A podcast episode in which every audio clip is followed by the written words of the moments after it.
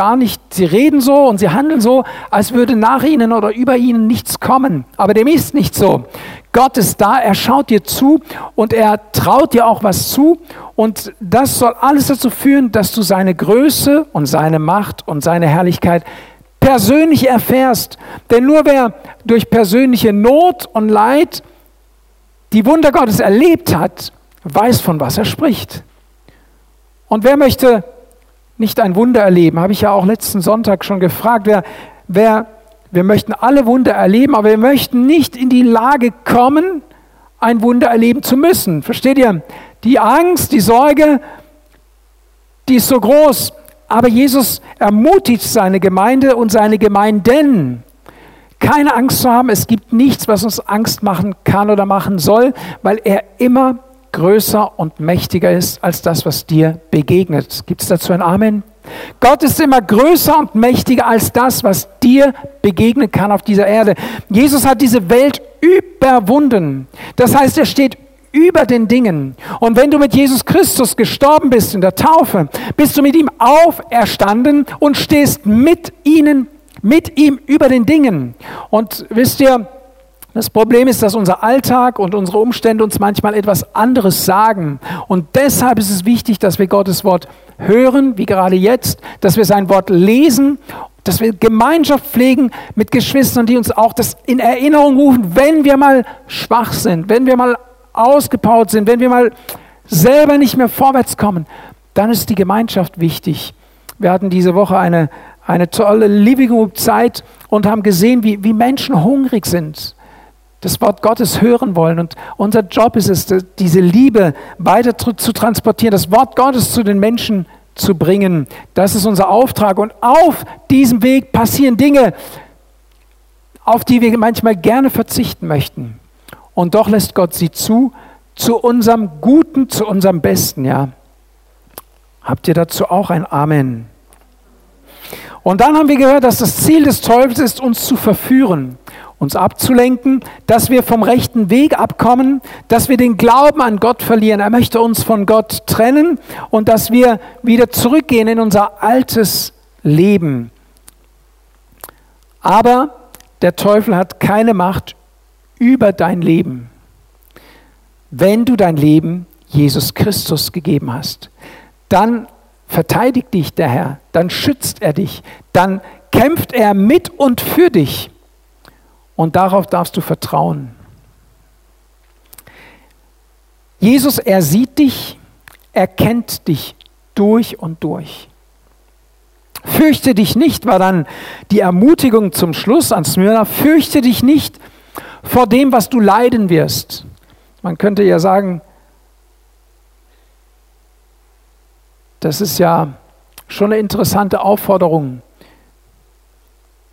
Wir würden ja sagen, Herr Jesus, bewahre mich vor Leid, bewahre mich vor Schwierigkeiten, weil wir uns eben fürchten vor Leid und Schwierigkeiten. Und jetzt sagt Jesus, fürchte dich nicht vor Leid und Schwierigkeiten, hab keine Furcht, hab keine Angst, denn ich bin mit dir, ich gehe mit dir.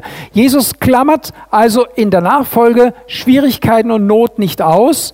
Seinen Jüngern sagt er sogar, stellt euch vor, ich bin der Sohn Gottes wenn sie mich verfolgt haben, der ich Wunder und Zeichen getan habe, der ich ihnen die Wahrheit gesagt habe, und ihr mir jetzt nachfolgt, was glaubt ihr, wie es erst euch gehen wird? Aber das soll euch keine Angst machen, das ist nun mal der Weg. Aber der Weg, dieser Weg führt zum Ziel. Der schmale Weg, der nicht immer einfach ist, der führt zum Ziel. Und der breite, auf dem man so locker gehen kann, ist eben nicht der, der zum Ziel führt. Und die Bibel gibt uns einen Rahmen, in dem wir uns bewegen dürfen und der ist so gut, so segensreich, wenn wir uns darin bewegen. Die ersten Christen haben das verstanden, sie haben gesagt, sterben müssen wir ja sowieso. Und äh, wir haben ja das Problem, dass es uns hier so gut geht, dass wir uns kaum vorstellen können, dass der Himmel schöner ist. Ist ja so. Schau dir mal die Häuser an, die Gärten, schau dir mal an, was wir alles haben. Und da sollen wir das, das verlassen. Ich sitze manchmal in meinem Garten und sage, Gott, hier ist ja ganz schön, ich habe kein Bedürfnis, unbedingt jetzt abzuleben. Aber im Himmel ist es zehnmal schöner, hundert, tausend Millionen Mal schöner. Und die Christen der ersten Tage, sie hatten das alles nicht, was wir heute haben. Sie hatten kein Auto, kein Fernsehen, kein Handy.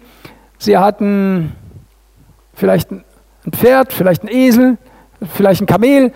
Sie hatten vielleicht Lehmhütten. Sie hatten, sie hatten so. Und vor diesem Hintergrund, und dann hatten sie Verfolgung.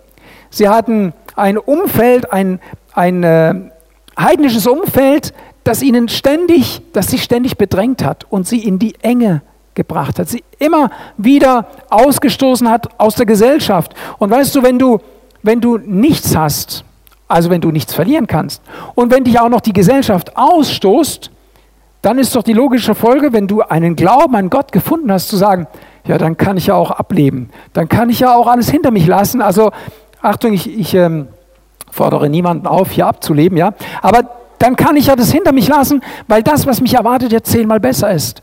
Und wenn ich dadurch auch noch bei Gott einen Gewinn einfahre, dass ich mein Leben einsetze, und so haben die ersten Christen gedacht, sie wussten, der Glaube, an den sie glauben, hat Jesus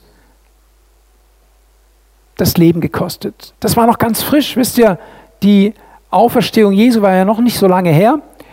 Und sie wussten, sie leben mit dem Risiko, wenn ich an Jesus Christus glaube, dann kann passieren, dass ich mein Leben deshalb verliere.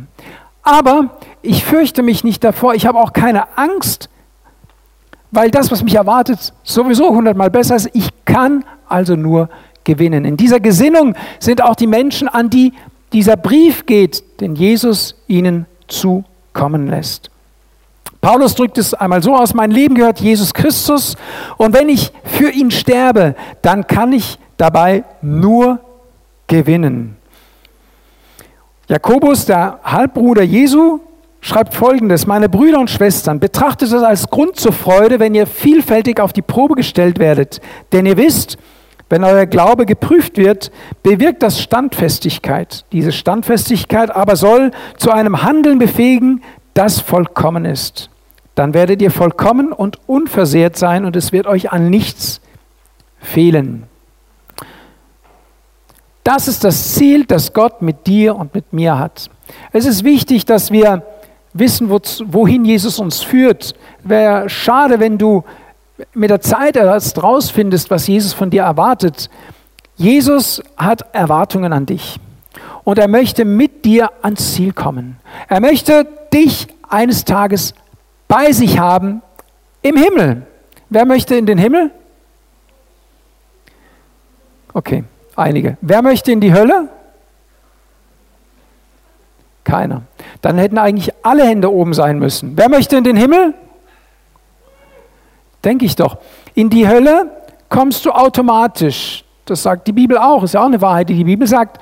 Wenn du Jesus Christus nicht annimmst, wenn du nicht Jesus in dein Leben aufnimmst, die Vergebung deiner Schuld bekommst, bist du verloren und zwar nicht nur heute und jetzt, sondern für die Ewigkeit. Aber Gott will nicht, dass du verloren bist, deswegen predigt jemand heute Morgen zu dir oder vielleicht auch am Bildschirm. Sei also nicht erschrocken, wenn ich sage, du kommst automatisch in die Hölle. Das ist das, was die Bibel uns sagt. Deswegen hat Gott ja einen Aktionsplan gemacht, zu sagen, ich muss auf diese Erde die Menschen retten und ich werde mein Bestes geben, Jesus Christus, meinen Sohn. Und er schickt ihn. Und dieser Auferstandene begegnet dem Johannes und Johannes kriegt den Auftrag, jetzt Briefe zu entsenden. Und Jesus hat, ist ja auch schön, für jede Gemeinde so seinen speziellen Lo sein spezielles Lob, aber auch sein spezielles Anliegen und seinen Tipp, wie sie auf dem Weg bleiben können, um ans Ziel zu kommen.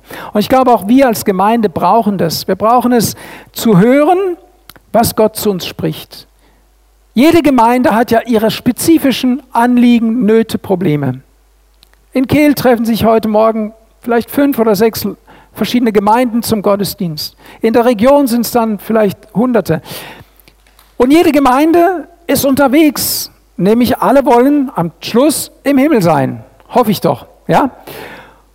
Und Jesus schaut sich jede Gemeinde an und er redet durch seinen Heiligen Geist in die Gemeinde. Deswegen sind auch die, die Zeiten, die wir uns nehmen vor der Predigt, so wichtig, weil Gott ja zu uns reden möchte. Wenn wir also in den Gottesdienst kommen, hab eine Erwartung. Rechne damit, dass Gott spricht.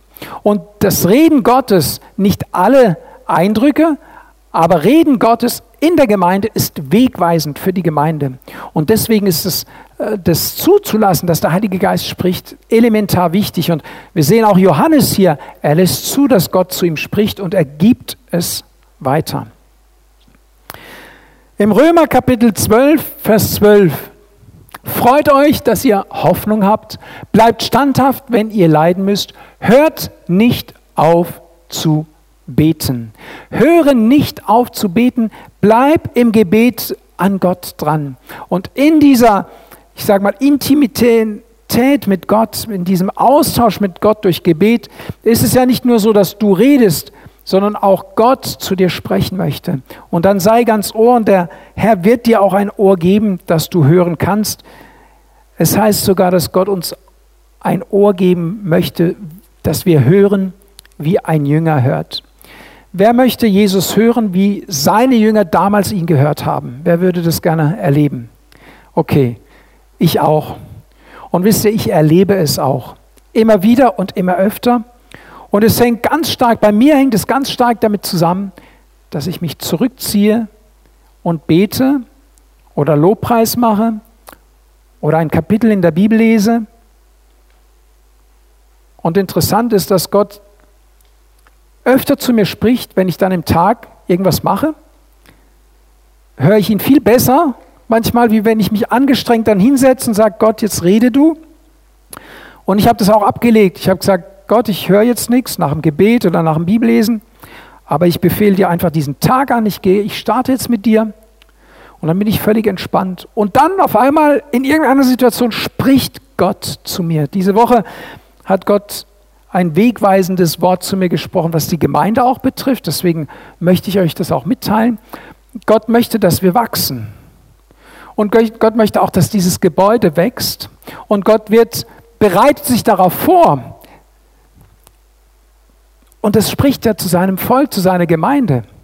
Und jetzt wäre es natürlich auch gut, wenn wir darauf vorbereitet sind, wenn wir damit rechnen. Herr Wählwetter?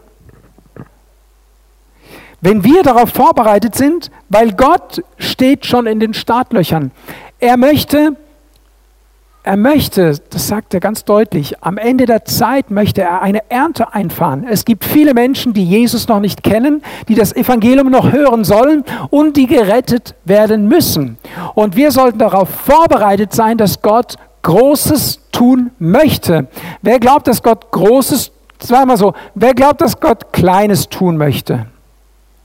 Wer glaubt, dass Gott Mittleres tun möchte? Und wer glaubt, dass Gott Großes tun will? Amen. Und setze darauf, bete, bitte Gott, dass er dich auch leitet und du das erkennst, was er tun möchte.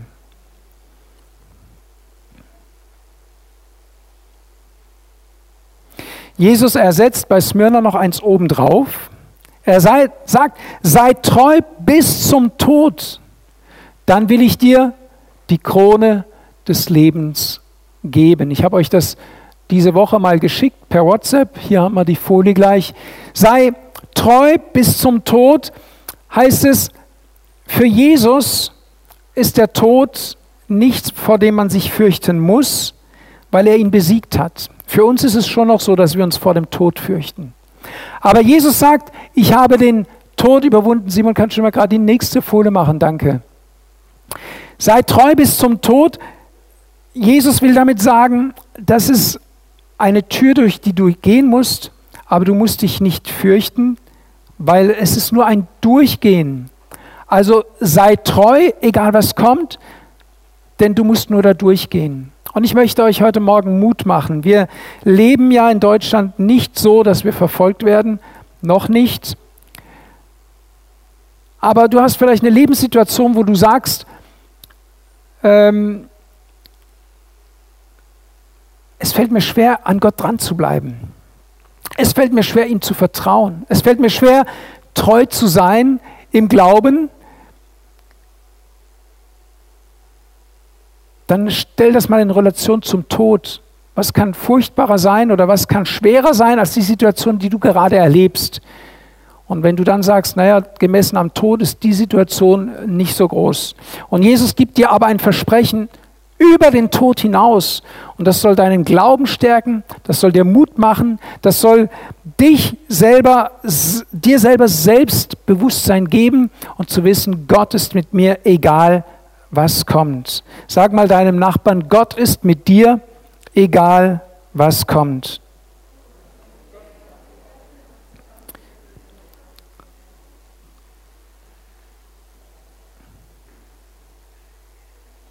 In Johannes 11, Vers 26 sagt Jesus, und jeder, der da lebt und an mich glaubt, wird nicht sterben in Ewigkeit. Jeder, der da lebt und an mich glaubt, wird nicht sterben in Ewigkeit. Das bedeutet, der Tod kann dir nichts anhaben. Deswegen sorge dich nicht. Es ist eine Tür, durch die wir gehen müssen. Geht die PowerPoint wieder? Können wir die nächste Folie haben? Ja, wunderbar. Danke, Simon. Perfekt.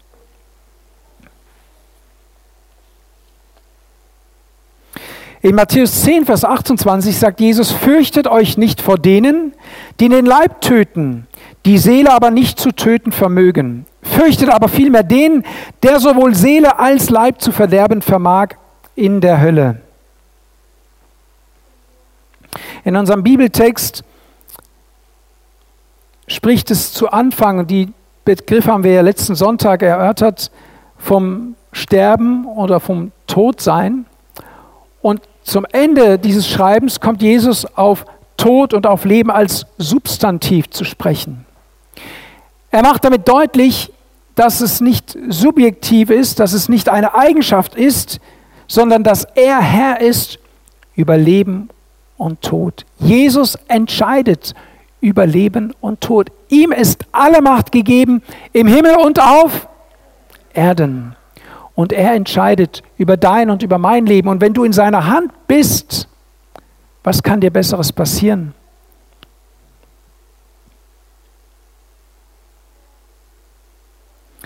Jesus sagt, dass er uns mit einem Siegeskranz erwartet, wenn wir in den Himmel kommen.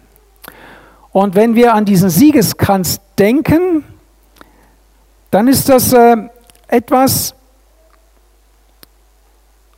das einen, das, das verdeutlicht, dass etwas gewonnen ist, dass eine Schlacht geschlagen wurde, die mit einem Sieg geendet hat.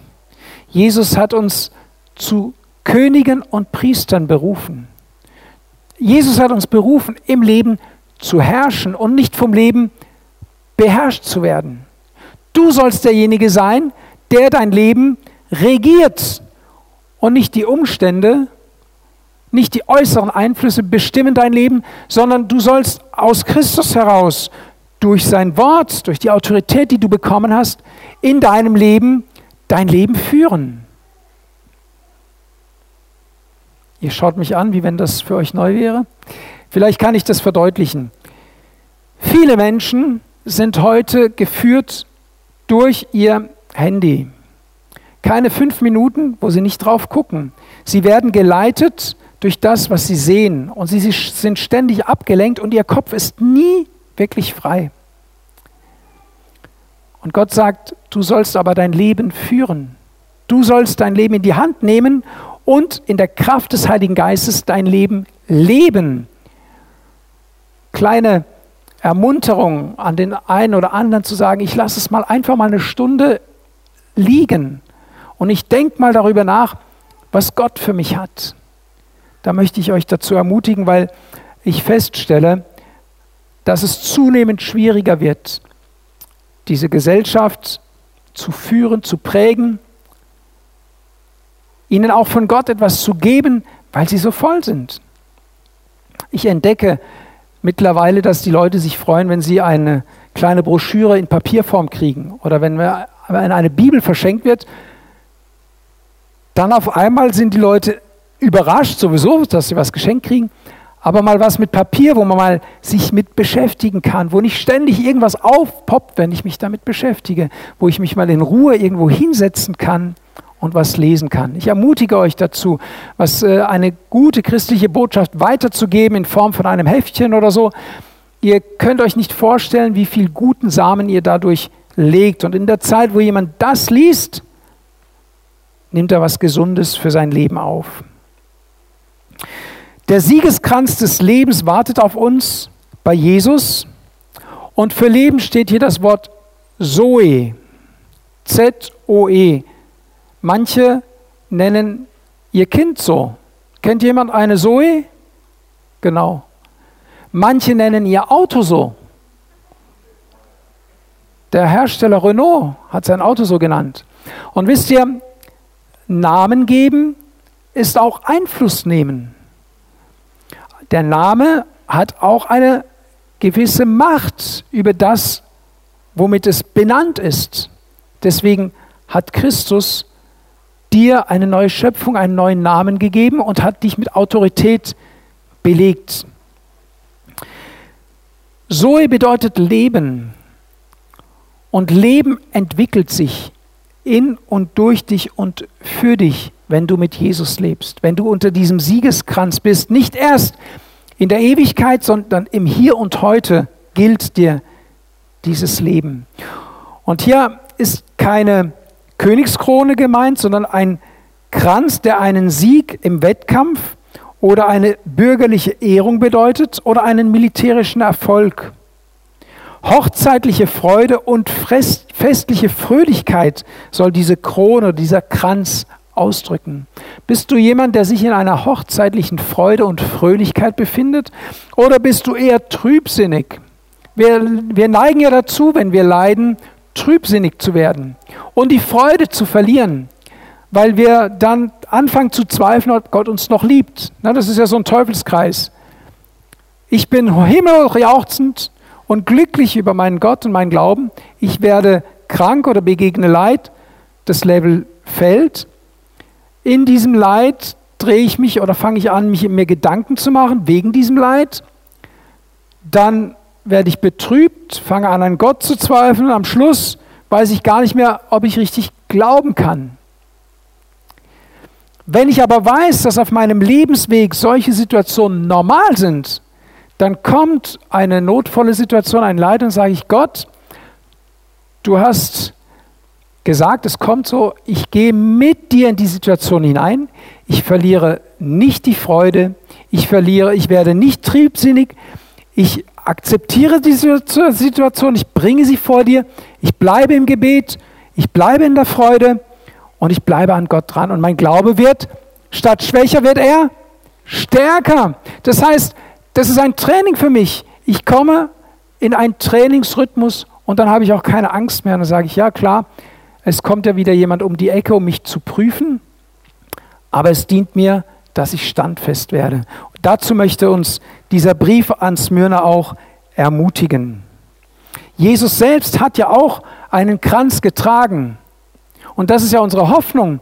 Er hat einen Dornenkranz getragen. Und die Menschen dachten, sie würden ihn jetzt fertig machen. Und jetzt wäre alles aus und jetzt wäre endlich mal Ende Gelände. Aber es war der Siegeskranz, der selbst für die in das Haupt Jesu gedrückt wurde, die ihn gefoltert haben, die diesen Kranz für ihn geflochten haben. Und es ist ein Siegeskranz über, über Leid, über Not, über Tod, über Krankheit. Und das proklamieren wir, unabhängig von den Umständen, weil wir glauben, dass Jesus gesiegt hat. Amen.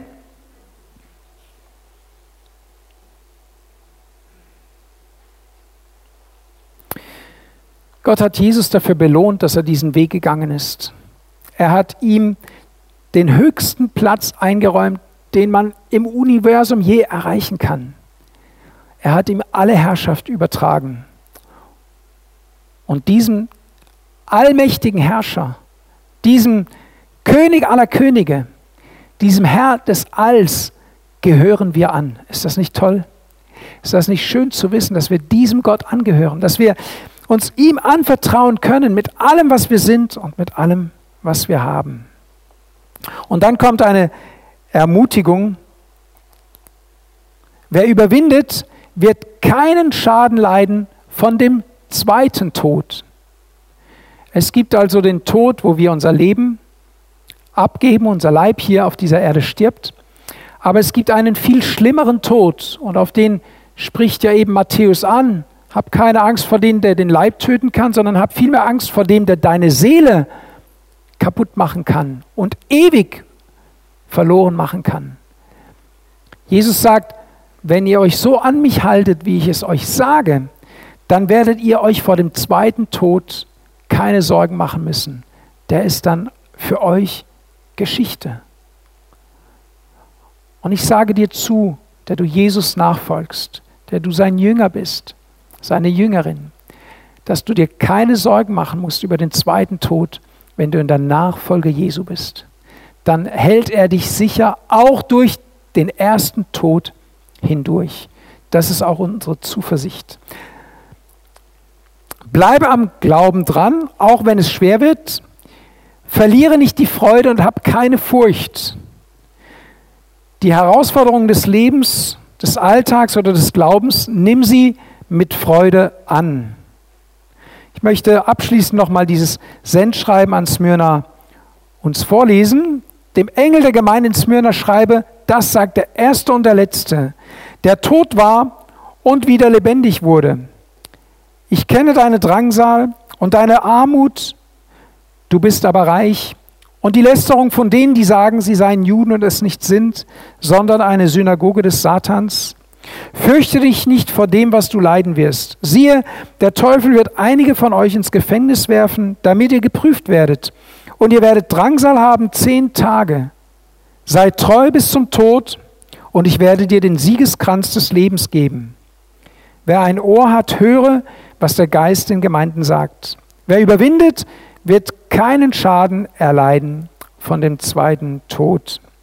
Ich möchte gern die Band nach vorne bitten und euch auch bitten aufzustehen. Ich möchte Gelegenheit geben, wenn jemand sagt, ich äh, habe noch Angst, ich habe schon Angst vor dem ersten Tod, was erst recht vor dem zweiten, was soll ich da sagen?